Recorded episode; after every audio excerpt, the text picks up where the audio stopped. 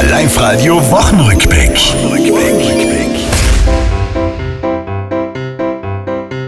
Der Wahlkampf für die Landtagswahl, der ist jetzt angerennt. Die Herrschaften von links bis rechts geben alles bis aufs letzte Hemd. Politiker mit wenig an, ich sag's euch nur, weil's wahr ist, das will doch wirklich keiner sehen. Politiker sollten sich nicht ausziehen, weil er ist kein Model, er ist Politiker und er soll das tun, für was er eigentlich da ist.